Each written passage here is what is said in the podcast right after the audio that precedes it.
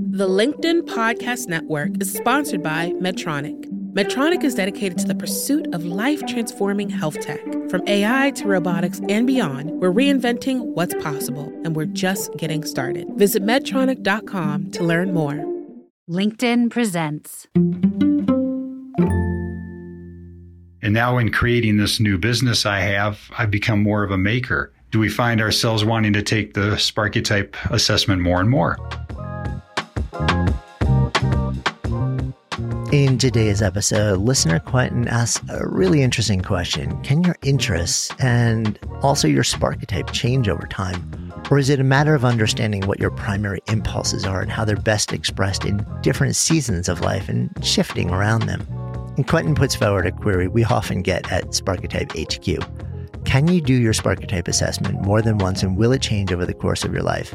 But there are some bigger, deeper questions embedded once we dive into what's really going on here. And on deck with me this week from the Spark Brain Trust to help tease out what really matters and share insights and ideas is multi time founder and CEO of Jadah Sellner Media, the co creator of the Simple Green Smoothies social and business phenom, sought after advisor to entrepreneurs and best selling author, Jadah Sellner. So, quick note you'll hear us mention something we call Sparketypes in conversation. What is that? Turns out we all have a unique imprint for work that makes us come alive. This is your Sparketype. And when you discover yours, everything, your work life, even parts of your personal life and relationships, they begin to make more sense. And until you know it, you're kind of fumbling in the dark. And just like today's listener did, you can discover your Sparketype for free at sparketype.com. You'll find a link in the show notes. Now, on to Quentin's story and question. I'm Jonathan Fields, and this is Spark.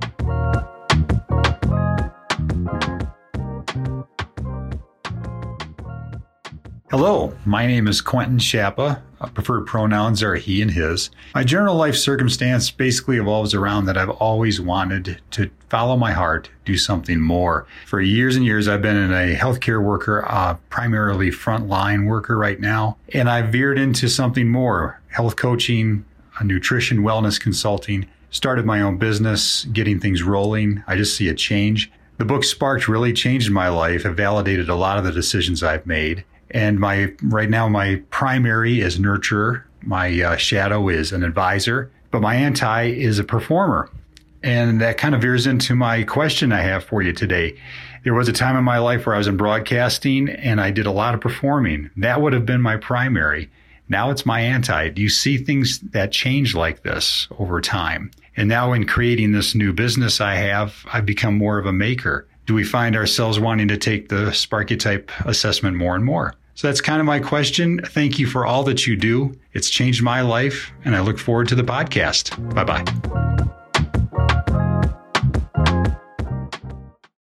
The LinkedIn Podcast Network is sponsored by TIAA. In the last 100 years, we've seen financial markets swing, new currencies come and go, decades of savings lost in days, all showing that a retirement plan without a guarantee, quite simply, isn't enough. So, more than a retirement plan, TIAA makes you a retirement promise.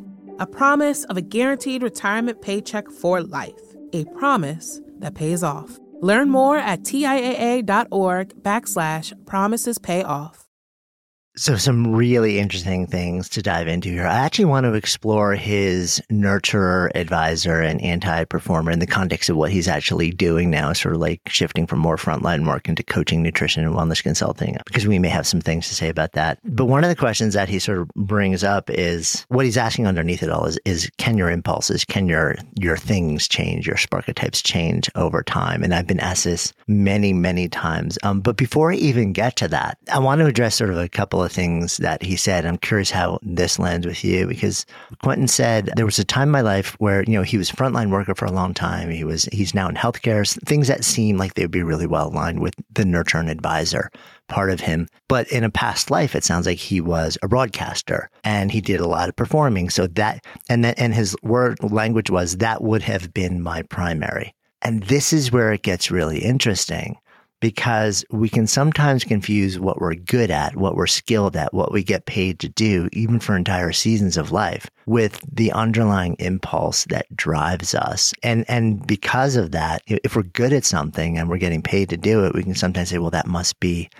the thing rather than maybe I'm wearing this particular hat because it happens to serve a particular function in my life or in the world and work at this moment in time. I'm curious where like what your thoughts are on showing up or stepping into roles or jobs or getting paid to do things that maybe become such a part of your life that you start to say, well, well, maybe that's actually who I am. And sometimes what happens when that falls apart? Yeah. Well, the key word that pops up for me in this conversation is adaptability. Mm.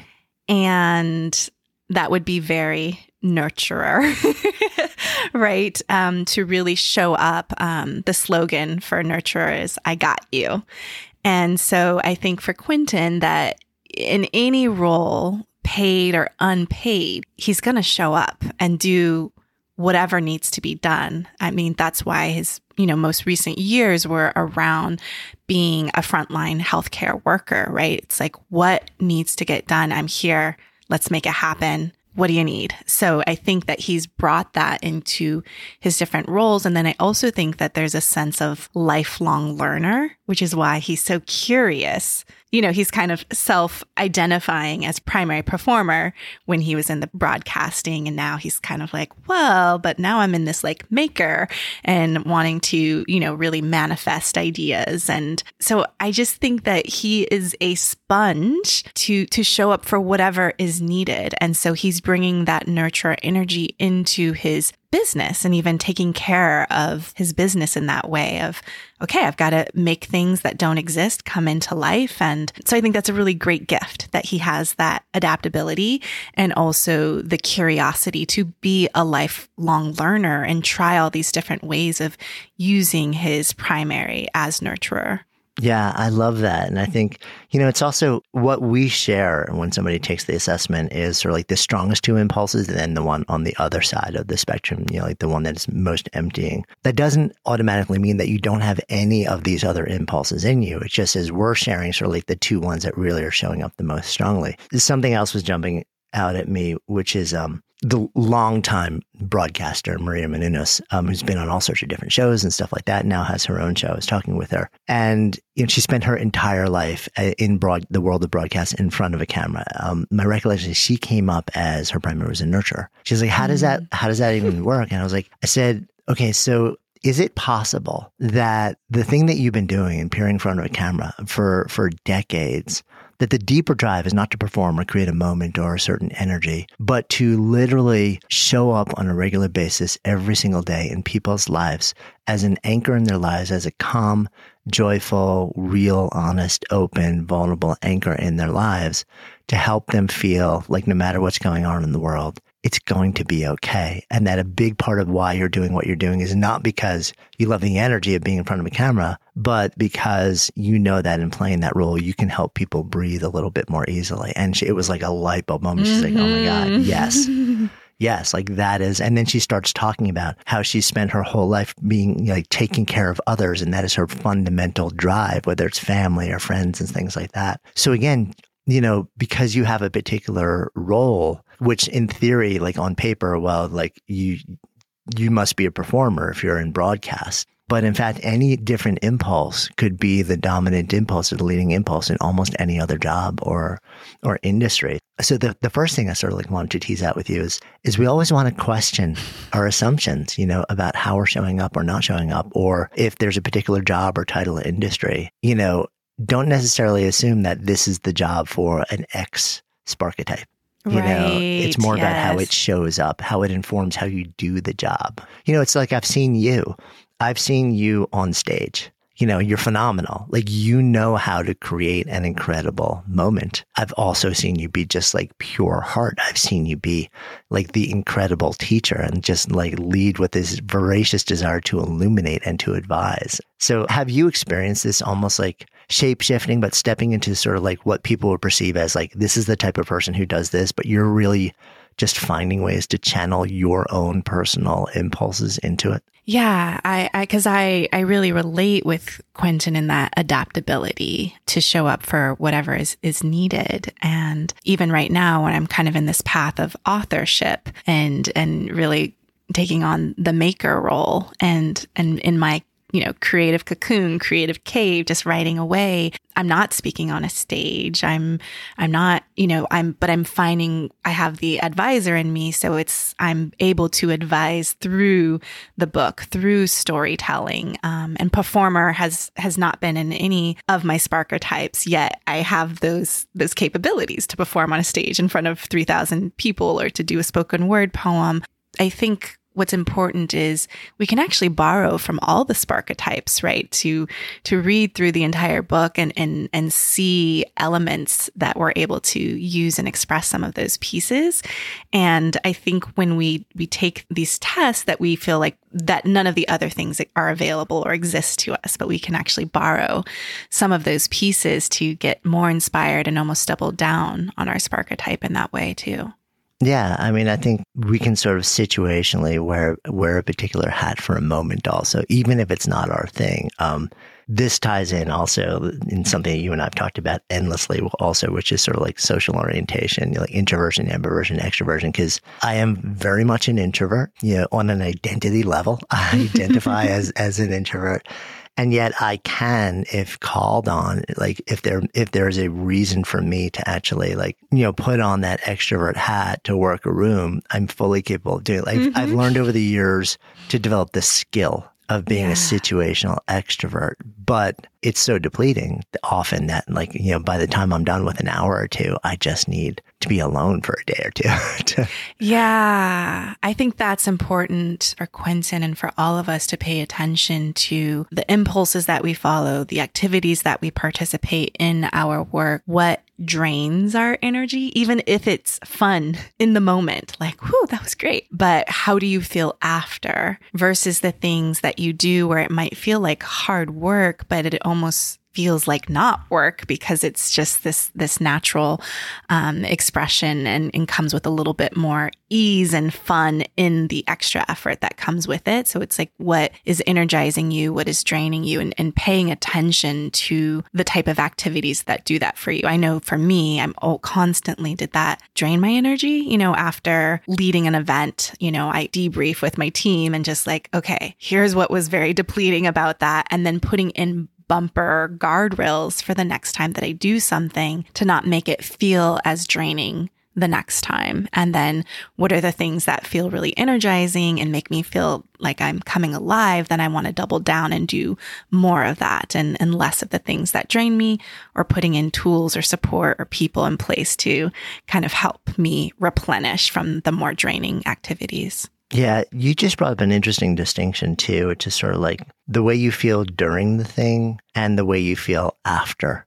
And as you were sharing that, I literally realized I said, you know, when I'm on stage, I don't feel depleted. I feel because I think I am so just hyper present in the moment. I don't feel anything really. I'm just, it's just full on. I'm there. I am just doing the thing that I was like I said yes to doing it. I'm, I'm actively trying to devote all my energy to being fully present and engaged in the moment. So it's almost like this space. Well, it's like a flow state almost, which is, which is really often described as a space beyond feeling, beyond emotion.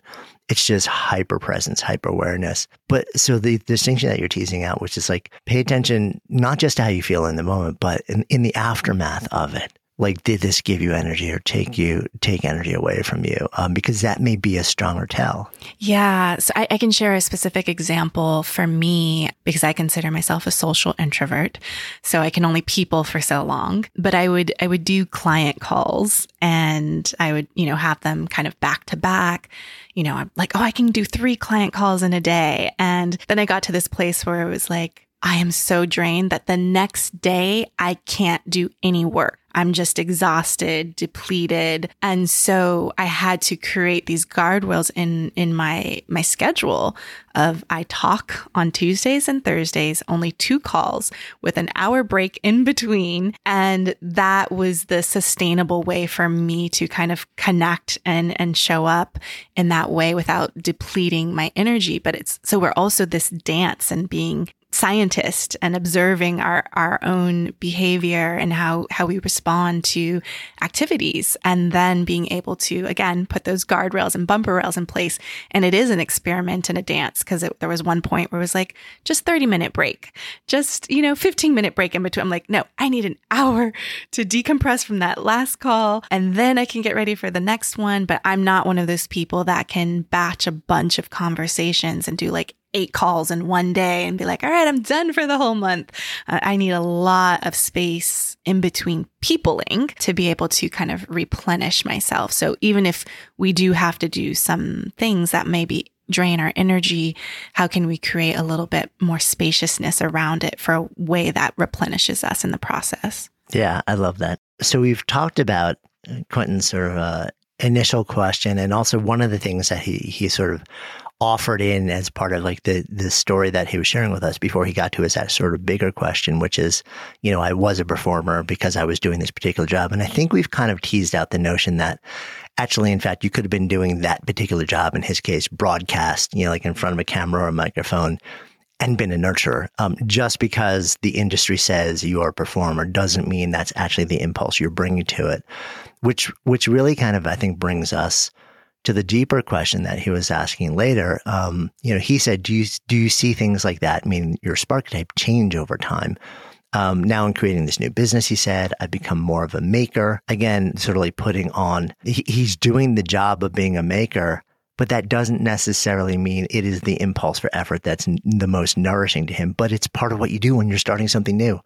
It's just what you say yes to. It's one of the boxes that you have to check until you can like get to a place where you're resourced enough to compensate someone else or bring someone else in to do those parts of it. But you know, his deeper question is when we get past sort of like just the, the assumption assumptions that we're inviting to question, the deeper question is do the do these impulses change over time? And and this is a question I've been asked many, many times. And there are sort of two answers to it. And my answer evolves the more we go into the research. You know, we're at this point, about 700,000 people have completed the assessment as we're having this conversation. So we're sitting at about 35 million data points and, you know, like miles of case studies and use cases and incredible feedback. And to answer that question from a purely data standpoint is actually impossible because what it would require us to do, and this is true of all the major type indexes, by the way, is literally have someone take the assessment at a little bit after birth. mm-hmm, mm-hmm. Assume that in the process they both had you know like power over language and were fully aware, and then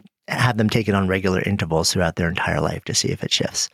So, from just a practical standpoint, it is absolutely impossible to do to answer that question from an analytical, from a data standpoint. But what I can say is a lot of the questions we develop the prompts in the assessment are what we call uh, they're more of like a longitudinal thing. We're asking you like, what things have you felt or noticed or been aware of or experienced for as long as you can remember? Because we're trying to to get at through lines that have been there for really long times. And what we've seen in sort of like the softer data and the bigger data set over time is that it really does seem like these things become um, pretty stable pretty early in life in most people.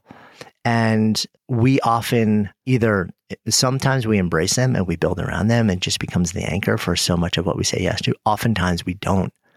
Um, we ignore them, or we may even be told by family or community mm. that it's an inappropriate thing to pursue. Um, performers get this a lot, by the way. and so we kind of tuck it away, we stifle it, or we're like, oh, that's something that maybe I'll just do on the side, not really center in any meaningful way.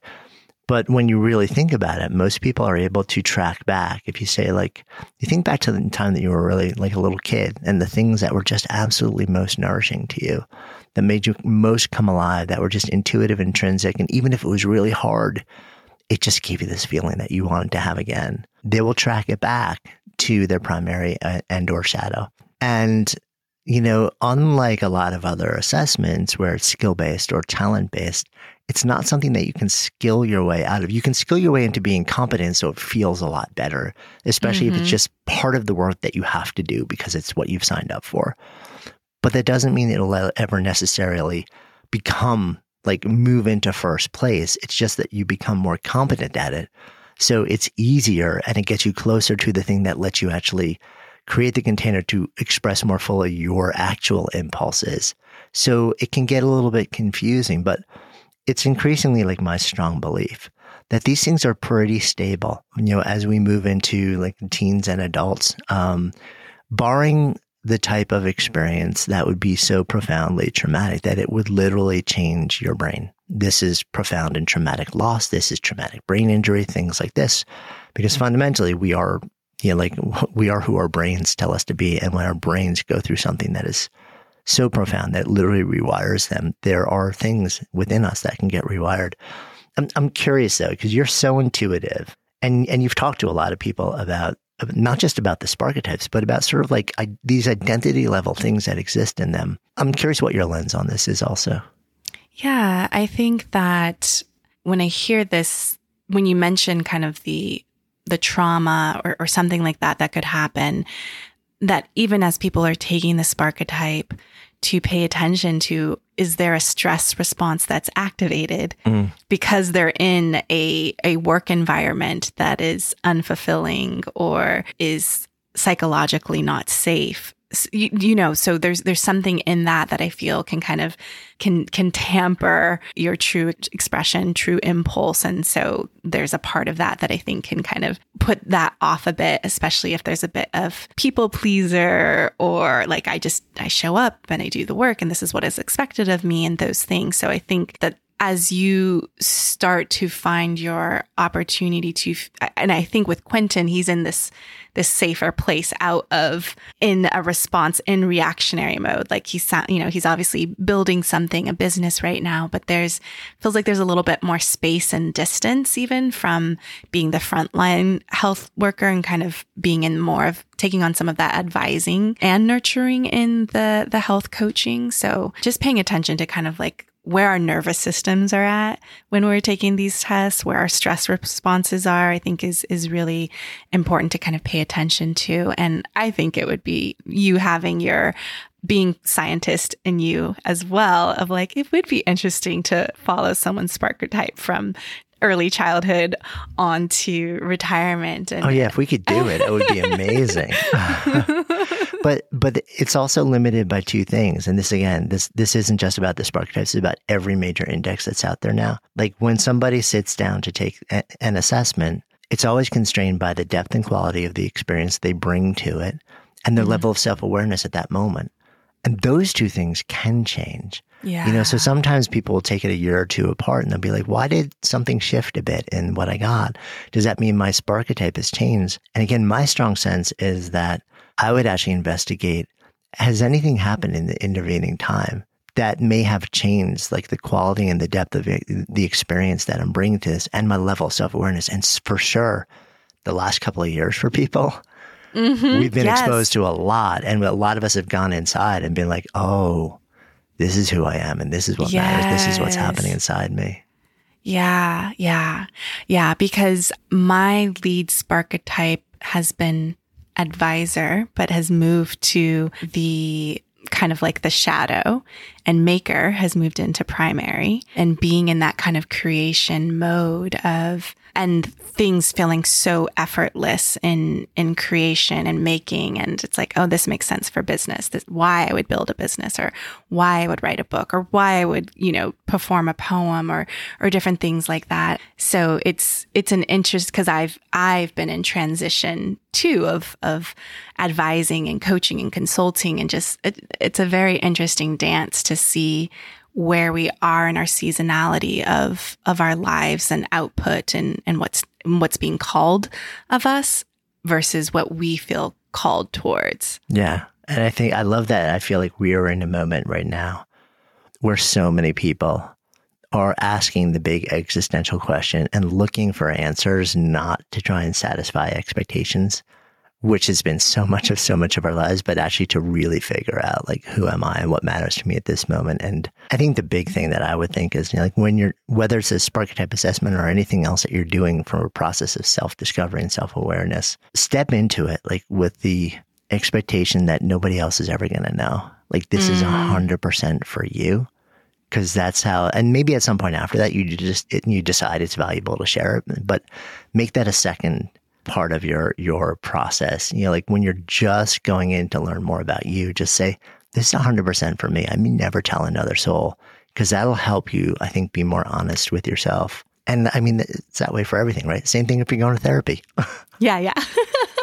I'm curious for you, you know, because we talk about self awareness a lot. How do you tend to that in in your own relationship to to work to kind of track that I think it could be really helpful for people to start to see the model of what does self awareness and how do, how do you track that? How do you stay yeah. in tune and be in relationship with that? So I don't know if I'm a model for anyone. So let's let's kind of posit that first. But for me, you know, probably the single most powerful tool in my self awareness toolbox has been um, mindfulness meditation. And it's been a daily practice of mine for about a dozen years now. It's sort of the thing I do first thing in the morning. And it just, it, it, you know, meditation is interesting because a lot of people make a lot of claims about what it does to or for you. Like it solves this problem, it increases performance, it makes you calmer, it resolves all of your issues. Like all of a sudden your childhood doesn't matter anymore.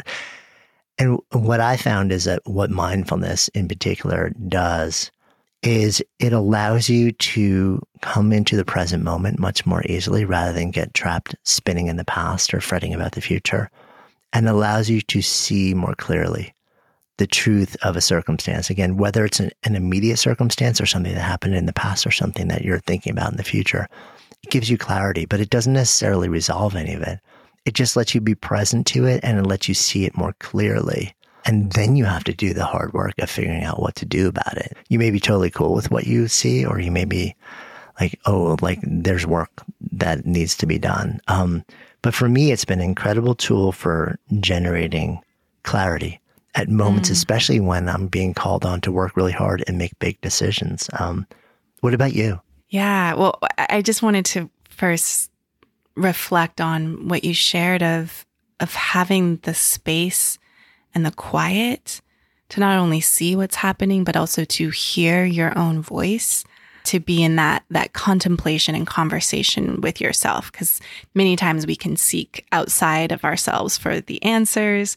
What do you think? What's your preference? Like that's very natural for us to do that, but to turn in and tune in and turn up the volume of our own voices. And I think in our world, it can, our days can get very busy where we don't have the space to listen and to check in and tune in and have that that self awareness. Um, so I think that that piece is really important. For me, I'm a verbal processor. I, I have a meditation practice as well.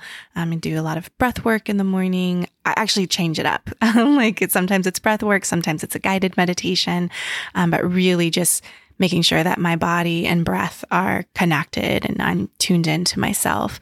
But because I'm a verbal processor, it really helps for me to have other people to, to bounce uh, my thoughts and ideas and questions and inquiries um, off with other people. So I have a life coach. I have what I call, you know, a mastermind group of peers and friends that I can ask questions to. But what I'm really looking to is to hear my voice out loud and then to feel that within my own self, like how feeling the tonality of my voice and is this true? Is this real? Is this aligned? Is something off? Is there quivering in my voice. So um, that's a really great way for me to tune in. I'm, even with my team, I debrief with them. Just verbally processing out loud gives me a chance to to hear my voice, but I'm not always trying to take in the opinions or advice of others. I'm a rebel, so someone could tell me what to do, and it's doesn't mean anything. right. It's like safe, safe that you're going to do the exact opposite. Yeah. yeah. but it's yeah. a helpful like tennis match to kind of see what's really true and, and be in that excavation phase for myself. Yeah. I mean, it, it, and you sort of like highlight a really interesting tension between benefiting, seeking out and benefiting from the insight um, from others and falling into the trap of identity by consensus. you know, so it's sort of like you always have to ask that, that question that you also offered up. Is it true? and let the answer be more intuitive um, than you know like looking for everyone else to then answer that question as well love this and thank you so much for uh, the conversation as always and the insights quentin i hope this was helpful to you and anyone else is sort of exploring what they feel are maybe you know, like is this thing shifting in them over time or am i actually just stepping into something where in theory it should be this type of impulse, but I've just sort of like I've shapeshifted a bit, but it's actually I'm I'm secretly sneaking in the part of me that I want to. Um, and as always, thank you all for listening in, and we will see you next time. Hey, so I hope you enjoyed that conversation, learned a little something about your own quest to come alive and work in life, and maybe feel a little bit less alone along this journey to find and do what sparks you. And if you'd love to share your own moment and question with us, we would love to hear from you. Just go ahead and click on the submissions link in the show notes to get the details on how to do that. And remember, if you're at a moment of exploration, looking to find and do or even create work that makes you come more fully alive, that brings more meaning and purpose and joy into your life, take the time to discover your own personal Sparketype for free at sparketype.com. It'll open your eyes to a deeper understanding of yourself and open the door to possibility like never before. And hey, if you're finding value in these conversations, please just take an extra second right now to follow and rate Sparked in your favorite podcast app. This is so helpful in helping others find the show and growing our community so that we can all come alive and work in life together. Until next time, I'm Jonathan Fields, and this is Sparked.